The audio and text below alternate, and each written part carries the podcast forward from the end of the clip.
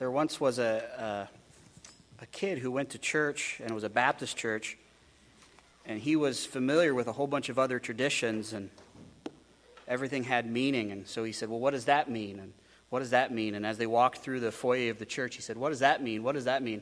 And the kid was just excited to tell somebody finally all of the meaning of all of the stuff, you know, the cross and the window and the, the Bible and the book. And the pastor takes off his watch and puts it on the pulpit the guy says, What does that mean? And the kid said, Absolutely nothing. I often feel like that. Well, let's go ahead and let's pray, and then we'll get started in the word uh, this morning. Father, we thank you so very much for your Son, Jesus Christ, who's come and died on the cross for our sins, who was buried and rose again on the third day.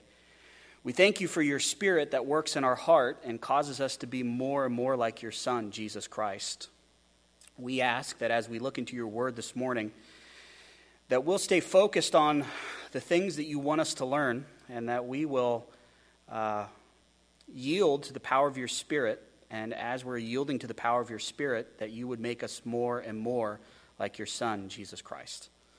I am so very thankful for what you're doing in our lives and am very excited about where you are going to take us.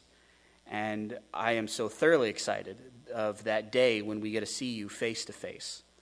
And that day cannot come soon enough. And so we also pray, please come soon, Lord Jesus. It's in His name and in expectation of His coming that we say, Amen. This past week has been a very challenging week for me emotionally there's a lot going on just in my family, uh, a lot going on just around the world, uh, a lot of stuff going on in the news. And it seems like things are just getting significantly more and more difficult, right? At least for us as American Christians, things seem to get more difficult. And, and I use that word seem because I'll be honest with you, I've, I've only been on this earth for a short time, so I'm not 100% sure what it was like before I got here. It might have been worse before I got here.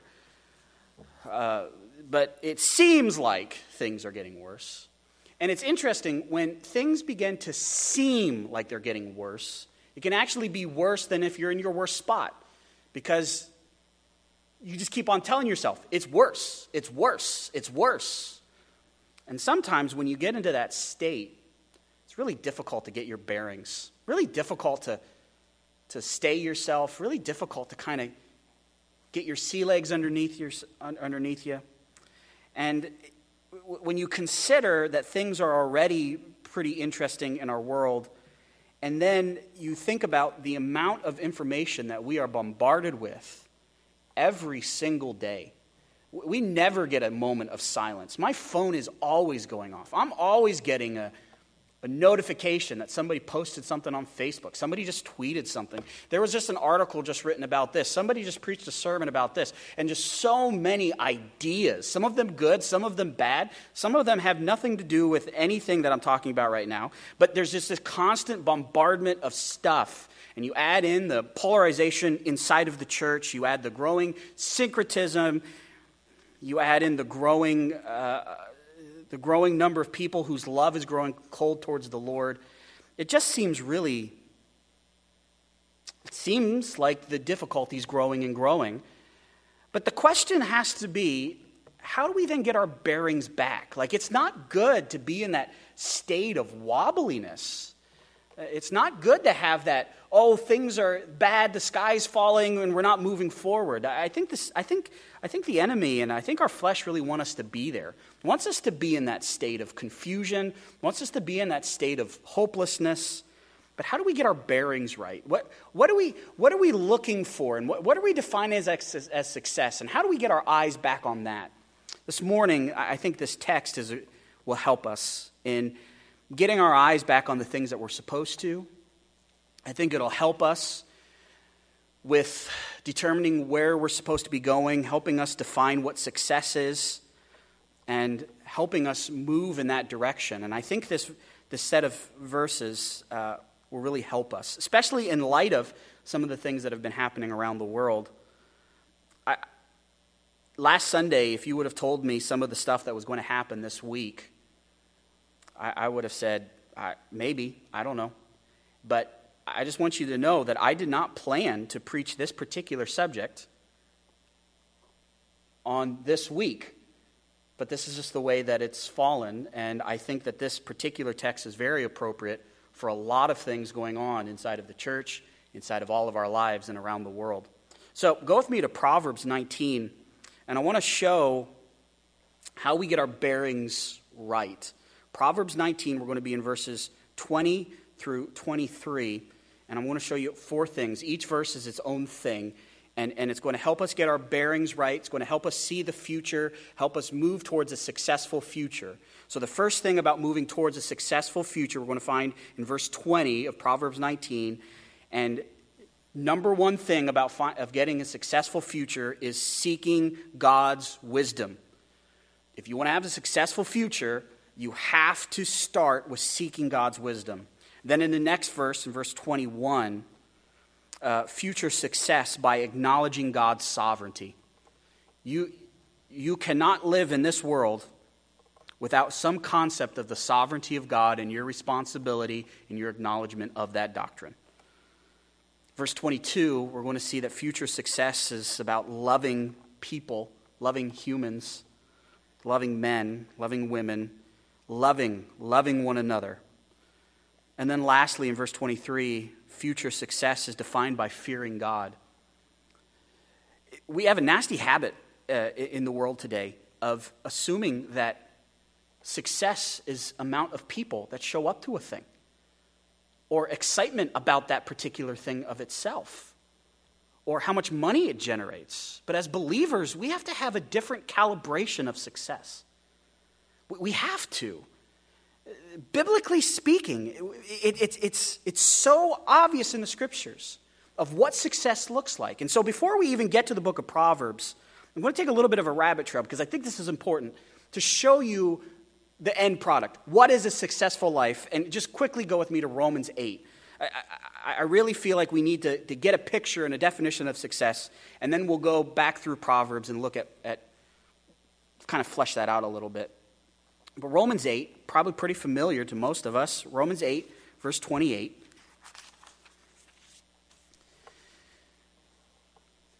And it says, And we know that for those who love God, all things work together for good. Now, that's an important qualifying statement for all those who love God, right? Specific. It's a specific group that all things work out for good, right? It's not everybody. It does, at the end, everybody's all good. No, it's for those who love God those things are working out. And then notice the second part of the verse, and he says, uh, and for those who are called according to his purpose, right? So these things are work, God's causing all things to work together for those who love God and those who are called according to his purpose.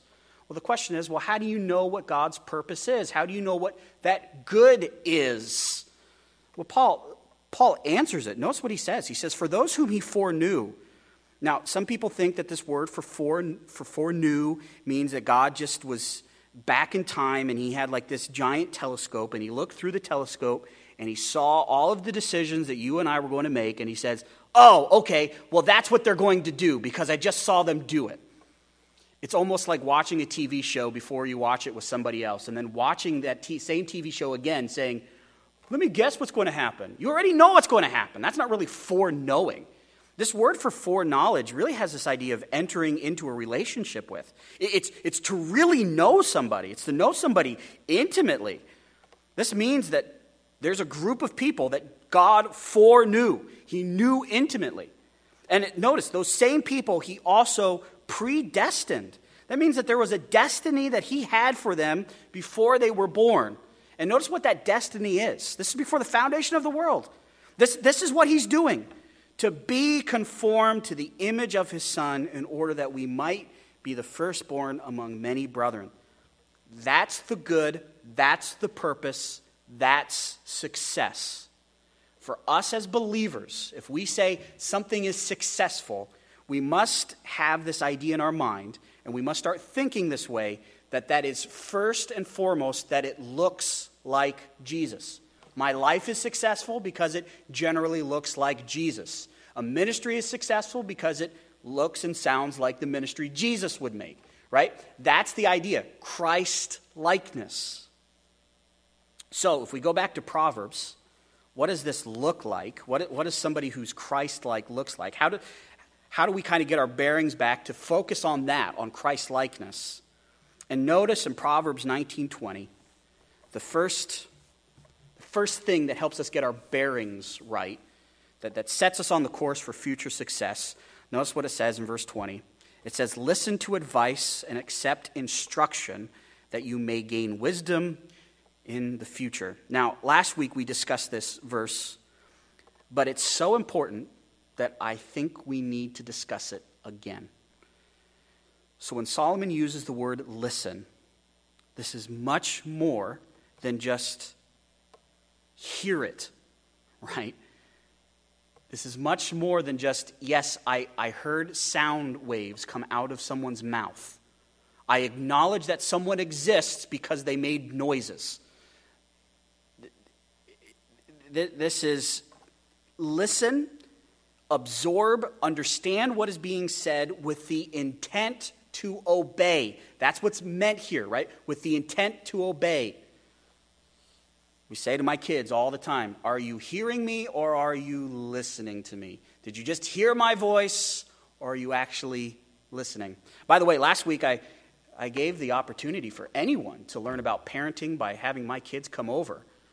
And no one took me up on that. Uh, I still want to let you know that that offer still stands. And I will even do it for free if you hold out a little bit longer, I might even pay you. No. Um, no, we're supposed to listen. We're supposed to listen with the hope to obey. And what are we to listen to? We're supposed to listen to advice. Now, this advice is godly counsel. It's the idea of, of, of, someone who has discernment. It's somebody who, who understands what God wants and then communicates that. So, in the book of Proverbs, that would be Solomon. In the book of Proverbs, that would be the father that we found. Ultimately, we would say that true advice starts with God's word. You want to find God's wisdom, it starts here in the word. That's where it starts. And you have to come to the book not with the attitude, well, I already know. I already know. I already know what I'm thinking. I already know what I'm going to do. And then read that into the text and then say, see, it's saying what I thought it would say. Rather, it's coming to the text saying, teach me. I'm a child. I, I need help. And, and, and it's letting God's word speak authentically, it's allowing it to speak with its true intent.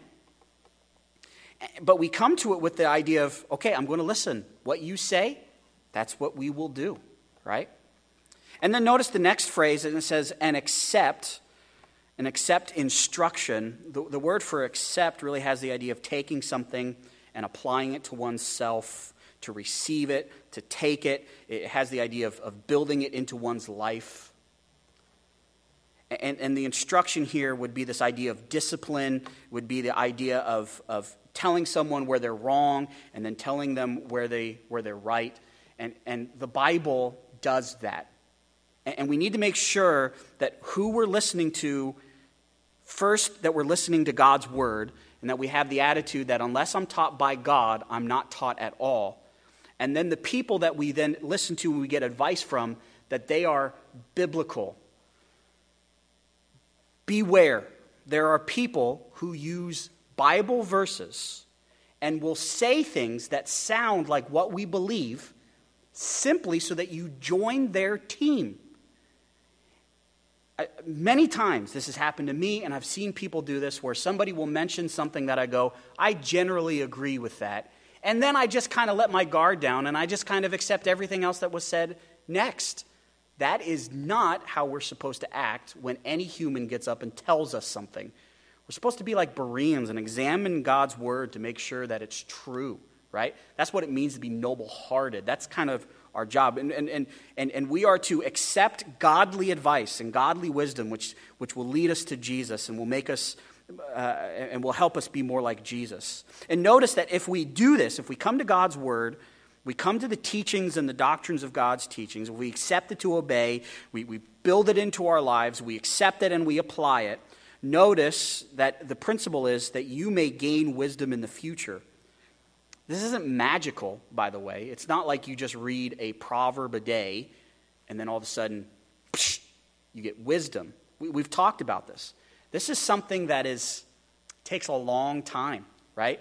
As I'm spending time in God's Word, what's He doing? He's knocking out all of those bad attitudes and He's replacing placing them with good attitudes, Christ like attitudes. The Spirit's working on my heart. And each day there should be this progression of looking more and more like Christ. And, and as I'm continually doing this, there should be this noticeable difference over a period of time. And you'll start making decisions with discernment. You'll start making decisions according to God's word, not because there's something magical just by reading these words, but because you're putting them into practice and you start to say, this sin isn't worth it. Or, man, I did this thing this one time and I didn't really necessarily pray before I did it. I didn't necessarily use discerning principles. I really, it really hurt me and my family, hurt some relationships. Not willing to do that again. And so then you make a different decision, and people will stand back and go, wow, that was a wise decision. It doesn't happen overnight. This is something that takes time. But it starts, ground zero of this starts in the Word. And so I, I think about what's happened this week, especially like in Ukraine with the Russian invasion in Ukraine kind of could leave you a little wobbled a little bit, right? Little scary on some of the things that they're talking about happening there. Don't like to see people die. For, don't like this. You can wobble a little bit. What's, what should be our first recourse? I need God's wisdom. I need to go back to the Word. And, and I, need to, I need to be thinking about this situation. I need to be thinking about my life. I need to get, I need to get focused back on the Lord. I need to be thinking about everything through light uh, of, of the Word. And this, this, as we're kind of wobbling, trying to figure out what's going on, go back to the book, go back to godly advice. Now, there's another one, verse 21. Things are difficult. We're wobbly, sometimes hard to get our bearings. How do we move forward for a successful future? We have to acknowledge this next doctrine. Notice in verse 21 Many are the plans in the mind of a man, but it is the purpose of the Lord that will stand. Now, first of all, just make a couple observations with me. Notice it says, Many are the plans, plural. And then notice in the second part, it says, But the purpose of the Lord will stand. Notice that as humans, we all have a lot of plans, desires, and they're changing. Notice that the purpose of the Lord, the plan, the will of God, does not change. Right? Yesterday, Krista went to Panda Express and called me and said, What do I want? By the time I started the phone call, by the time I ended, I changed my mind at least three times. The desire changed, right? Really quickly. God does not do that. His plan was from eternity to eternity, and it will stand. It's also interesting, too, just as, as far as, as observation goes, the implication that there are many plans in a man's heart, and the, and the implication is they won't stand. That's in contrast to the purpose of the Lord, it will stand. You and I might have a lot of desires that don't mean anything. Or we might have a desire that goes against what God wants to do. Guess which one's going to win? Can you guess? It's going to be the one from the Lord. Yeah, your, your plans really mean nothing in light of what God has planned. So let, us kind of tear this apart and let, let's kind of talk about how this will help us as we become more like Christ. It says, Many are the plans you could, you could really translate this word desires. You could translate this as a desire, as a thought, as a device, as a purpose. It could have the idea of setting goals and, and you want to accomplish those goals, right? So much more than just a, a, a passing fancy, but, but something that, you, that you, you plan to accomplish, right? And it says, many of these, right? Many plans are in, and the ESV says, the mind of man we could easily translate this as in the heart of man, okay? And we could translate this that there are many desires in a man's heart. Now, Solomon, I don't think here really talks about whether these are good plans, whether these are amoral or moral plans, or they're immoral plans, right?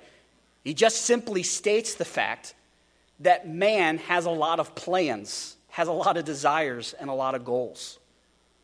We do. We have lots of them. Some of them are good, some of them are bad, some of them are not good at all, right? Some of them don't mean anything, right? But we have a lot of these plans. And sometimes my plans are counterintuitive to God's ultimate plan, making me like Jesus. Now, I might have a plan that sounds good, and I might be able to justify that my plan is trying to make me look like Jesus, is trying to make me more like Jesus. But I'm sinful, and I'm a rascal, and it's possible for me to have a plan that has an ulterior motive that's not really what God wants. You see, or I could have a plan that has no moral consequence whatsoever. I'm looking for the perfect sound for my Stratocaster. Okay, that, that's a nothing plan, right? I'll probably never find that. But I have lots of them, and those things might not come to pass. But, but Solomon points us back and says, look, there's lots of plans, lots of evil plans, lots of good plans, plans, lots of it. But it doesn't matter. That, that doesn't matter. Notice, notice what does. He says, but the purpose. This word for purpose is kind of an interesting word and kind of hard to put into one word. Has, has the concept of planning something, making a, a, a giant plan, having a giant purpose, overarching purpose, and then communicating how people live inside of that, right? So it's like, it's like I have a battle plan, and then I'm telling people how to execute that plan. That, that's really what this word means. Really hard to translate into one word. So, purpose, counsel. The, the, the sense is this is that God has a desire, just like men have desires, but He has one desire. But because He is sovereign and because He is in control, and he has the ability to implement his plan, and his plan is perfect, and it uses us, guess what? At the end of the day, what God is doing will be done. Whether you want it to or not, whether you want something else or not, his plan and purpose will stand. And you say, well, how does that help us? Think of the Lord Jesus Christ on the night in which he was going to die or, or be betrayed and then be taken away to his court. Remember when he was in the garden and when he prayed? What was his prayer? Not my will, but your will. You see, Jesus didn't want to go and die on the cross because that would have been painful, right? He did, he ultimately did, but he was looking at some of the pain and some of the stuff that was going to happen and, and that, that that interesting thing when he says, My God, my God, why have you forsaken me? I don't think he was really looking forward to that. That wasn't going to be fun. It's not like going to a water park. But he said, regardless of my any anticipate any any uh, any uh, what am I trying to say? Regardless of anything inside of me that says I don't really want to do that, that's not going to be comfortable. It doesn't matter. Your will is the one that wins out, right? I'm submitting myself to your will. I'm submitting myself to what you have planned for me according to your purpose. I, am submitting myself to what is happening, it's, that you're in control of it. I think Solomon's proverb here is, how, is causing us to realize that. We all have these plans, but there comes a point where we realize God's the one that's sovereign and is in control. And I have to trust Him. I have to trust Him. It might not be comfortable, it might not be fun, it might go against what I initially want, but that doesn't matter. I have to trust Him. I have to say, okay, I don't know what you're doing, but I'm going to continue to follow you. I'm going to continue to, to do what the Word says. And I'm going to step out in faith and do what you're asking me to do in the place where you have me to do it. I think of when Jesus taught his disciples how to pray what, what, was, what was part of that prayer? Your will be done on earth as it is in heaven.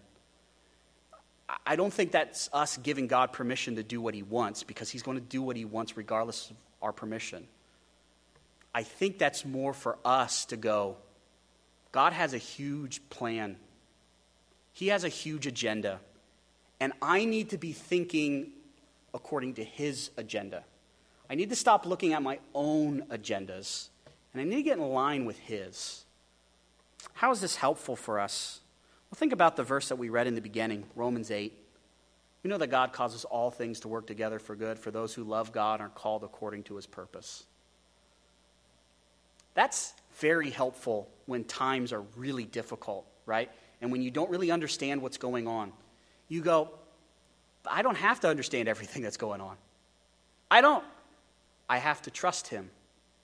And I know that it doesn't look good, but he is doing something. And the thing he is doing is going to be good. It might not be comfortable, but it's going to be good. And I know this that he is making me more like his son, Jesus Christ. And I need to be obedient in the midst of this time. Having that mindset saves you so much time worrying, saves you so much stress, saves, saves you so much time of just coming up with these fool, these foolhardy plans and just saying, I'm going to do this. I'm going to do something. I'm going to do something. Instead of trusting in the Lord, resting in His sovereign providence, and being obedient in the situations that are before you, we go out and we try to do stuff. And we try to change it. We're going to fight the culture. We're going to change the culture. Trust God. Be obedient where He has you. And that's what He wants. Such an important, such an important truth for us to wrestle with as believers.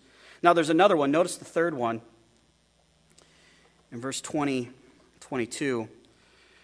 So if the first one is how do I how do I get my bearing straight? One, I need to go back to the word. Two, I need to understand God's sovereignty. Notice the third one. It says, What is desired in a man is steadfast love, and a poor man is better than a liar. Here we see that Solomon, as he just got done talking about all the numerous desires that man has, one of those desires that men have is this desire for love, for steadfast love, for godly love, for biblical love. What does that look like? Well, that looks like Jesus. Jesus is love. Jesus coming and dying on the cross for sins, bearing and rising again on the third day, right? Offering free salvation to anyone who comes and believes on him, regardless of one's past, right? I mean, that's love. If you want adjectives to tie to that, go with me quickly to 1 Corinthians, 1 Corinthians 13. What's this love? And I guarantee you, when we read this list, all of us would go, Yeah, I think that's how I would like to be loved. Just notice in 1 Corinthians 13 4, it says, Love is patient. I mean, wouldn't you want somebody to be patient with you? Don't you desire that, people to be patient with you? Of course. Kind. Love does not envy or boast. It is not arrogant or rude. It does not insist on its own way. It is not irritable or resentful. It does not rejoice at wrongdoing, but rejoices with the truth. Love bears all things, believes all things, hopes all things, endures all things. Love never fails. I mean, wouldn't you want somebody to love you like that? I mean, wouldn't you? I would. I mean, I'll be honest. Krista, if you're watching, I want you to love me like this. But guess what? My wife wants me to love her like this as well, right? I mean, when you think about it, isn't this what all people want? To be loved? To have this kind of love? Is, isn't this kind of like what, what, what when Jesus was asked by the lawyer, What's the greatest commandment? And he says, There's two love the Lord God with all your heart, with all your mind, with all your strength and all that's in you. And the second is like it to love your neighbor as you would want to be loved, right? I mean, is it, in one sense, you could almost say that's exactly what Solomon's getting at. So the question is, how does this help us for the future? What, what, what's the point here? I, I, think, I think the, the, the, the implication would be that we should be the type of people that love people. That's what God would want for us to love. As believers, we need to love one another. And I know that sometimes it's difficult, especially in these days post COVID, with a lot of stuff going on about needles and pieces of clothing over your mouth and all of these other things. It's difficult, right? But what would Jesus have us do? Love one another. And it's in that love for one another that we then show that we're disciples of Christ. Last night, I listened to an interview from the president of the Slavic Gospel Association. He was on Fox News talking about the war. Kind of interesting, the Fox News would go to somebody in the Slavic Gospel Association. As he was talking, the question was how, how are you handling Ukrainian churches and believers and also Russian churches and believers? I mean, you have two countries that are fighting against each other, and you have churches in both. How, how are you stopping all of the fights in the church? And, and the guy's answer almost made me cry. He said, There's no fights in the church. There's no fights in the church because we're all about Jesus and the gospel. We left the political stuff outside. We're focused on praying for one another, loving one another. Ukrainian believers are sending money to the Russian churches, and the Russian churches are sending money to the Ukrainian, Ukrainian churches. That's what it looks like in the church. That's a, they outrank us in that matter, right? As believers, we should be known as those who love one another. Now, we don't produce that love. That's not, we can't just struggle real hard and all of a sudden just love. This is something that, is, that happens because of what Jesus has done on the cross, because we have the, Holy, because we have the indwelling Holy Spirit, because we're saying no to sin, because we're spending time in the Word, and we step out in faith love is being generated. But that doesn't erase the idea that we should be known as people who love people. Now, notice, notice the next statement here. It says, What is desired in a man is steadfast love, and a poor man is better than a liar. And that is a really difficult parallelism to try to figure out what Solomon is meaning here. How did you get to liar from people want to be loved? Here's the idea. The idea is, is that you should seek this virtue above all. You should be one who loves your neighbor. And it's better to love your neighbor and, and love them truly than to be a liar and have a lot of money. Meaning, it's better to be poor and love your neighbor than to be rich and lie against your neighbor.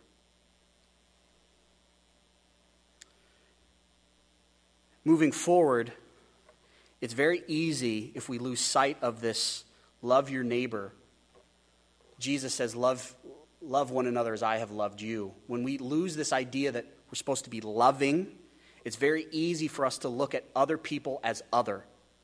And when they start becoming other, they start becoming enemies. We as believers, we don't fight against flesh and blood. We fight against spiritual realities. We are here to to glorify Jesus, and we glorify Jesus by loving others, by sharing the gospel and sharing what we have with one another. It's what we're called to do. And there's one more. Notice verse 23. It says, The fear of the Lord leads to life. Really, this whole study uh, in the book of, of Proverbs has been what does it mean to fear the Lord, and what does it look like for someone who fears the Lord and has this deep deep respect, this deep awe, this, this, this deep love for, for the Lord. What does this look like in our lives?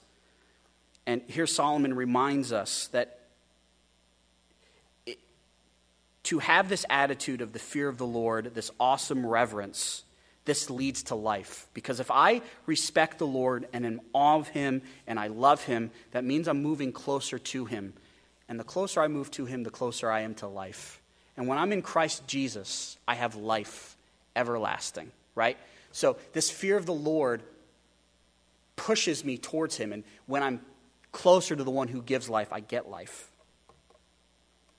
And notice some of the benefits that he talks about. He says, Whoever has it, meaning the fear of the Lord, rests satisfied. The idea is you can sleep at night. You could sleep at night because you have this respect, this awesome respect for the Lord. You are content. That's the picture. There's contentment, there's joy. Why? Because I know the one who gives life. I don't fear man, I fear God. I don't fear the one that can destroy my body. I fear the one that can destroy my soul. And I've given my life to him and I'm following him and I know what he says. And I know that what he asks me to do is the way of life. And so I can be content regardless of the circumstances that are happening around me. I'm content because I know God. That's why there's contentment there. Because I know him and I have an awesome respect for him. Sometimes we think of contentment as what I have. And, and there is an aspect of what I have I should be content in. But I think contentment is that deep sense of joy and that deep sense of faith and that deep sense of resting inside of your soul that rests upon the finished work of Jesus and just rests in that and says, I have all that I have in Jesus, and Jesus will take care of me. I was thinking this morning, this principle is true for me in America. It is true for those brothers and sisters in India. It is true for our brothers and sisters in Ukraine. It's true. You have the fear of the Lord, you can be content. Now, notice this next part of the verse, and it says, and will not be visited by harm. Literally, it means wickedness won't come knocking at your door. It's likely what Solomon means here is if you live a foolish life, there are going to be consequences. Those consequences are going to come legally, right? The court's going to come after you. You're, you're going to break the law, and the law is going to be chasing you. And so the idea here of that evil or that wickedness is this idea of harm will come knocking at your door. You get involved with the wrong people, you do the wrong things, and there's going to be these terrible side effects that are, are coming into your life and they're going to come knocking on your door one day. And those people who have those bad lifestyles that are constantly looking over their shoulder because they've ripped off people and they've hurt people and they're, they're running from the law, they get no rest. They're constantly looking over their shoulders. So the sense is you fear the Lord, you have contentment, and you're able to rest. If you don't fear the Lord and you have a foolish lifestyle, that is going to be a terrible way of living. You're always going to be looking over your shoulder. But we can't help but think, ultimately, if one has life in Jesus, I am struggling with contentment now, but one day I will be perfectly content in Jesus. When I'm in glory, right? I will be. The opposite is true for the fool who doesn't know Jesus, they will not be content in the afterlife. They will experience eternal death. And so this also acts as a reminder to make sure that we're in Christ Jesus, to make sure that we have believed in Jesus as our Savior. This, this is how we look forward. This is when things are going crazy, we go back to these, these types of principles. We go back to the Word. We go back to the doctrine of God's character, particularly of his sovereignty. We, we go back to what, what, what is the major command that I'm asked to love my neighbor? And, and what, what is my major purpose here is to love God and to fear him and to respect him. And when I get back to those things, it's easy for me to get my sea legs back, right? It's easy for me to get my bearings right. So things are going crazy around me, but I get these bearings right. As I mentioned in the beginning, it's easy for us to ha- listen to all of the voices that tell us success is this, success is this, this is what you need to be doing, this is what you need to be doing. For the modern church in the United States, a lot of this is success is a lot of people are coming. And so when people start seeing people not come, they all of a sudden become really depressed. We're failing as a church because people aren't coming. That's not how we should measure success as a church. We should measure success as a church as being Christ like. That, that's it. We shouldn't judge a ministry by how many people it has or how, let, how few people it has. Because I'll tell you, numbers just tell you how many people show up. It doesn't tell you the character of it, it doesn't tell you the nature of it. We, we need to stop viewing success as some sort of political game. That's not going to do us anything. For all of the time that the church has tried to change the culture in the past, it hasn't done a very good job. In fact, it has probably ruined more things than we could ever imagine. When the believer has too many goals and Jesus is not the goal, and we have too many messages and Jesus is not the message, guess what happens? All the other messages raise to the top and Jesus is forgotten. We have millions of desires and ways that we judge success. For us moving forward as believers, we, we need to clear our mind of all of that stuff. And we need to say the goal is Jesus. The goal is to be biblical. The goal is wisdom. That's where we're going. That's where we should go. And, and then when we're wobbling, when things are going crazy, we go back and we refresh our minds and we renew our minds according to His Word, understanding His doctrine, understanding who He is, understand our purpose and our goal and why we're here. And helps us get back on track so that we can honor and glorify our Lord and Savior, Jesus Christ. May the Lord give us the will and the ability to do all that we heard today. Let's go ahead and let's pray. Father, we thank you so much for your word. We thank you so much for Jesus who came and died on the cross for our sins. We ask, Father, as we leave this place, that we would continually stay focused on the things that are important that we would put less emphasis on the things that are not important, and help us live a life that's pleasing, worthy of the calling with which you've called us. We ask, Father, that you would uh, give us safety as we go home and then allow us to come back tonight to learn more from your word. We pray for our dear friends and brothers and sisters all around the world uh, who are in difficult situations. We think of our Indian brothers and sisters in the, in the jungle. We think of our brothers and sisters in Ukraine and in Russia. And Father, we pray for their safety. We pray for them that they will have boldness to share the gospel. We, we pray, Father, that you will end some of these major armed conflicts. We thank you so much for Jesus. And we cannot wait till he comes and he will right all wrongs. And we anxiously wait for that day. We thank you and we love you. In your Son's name, amen.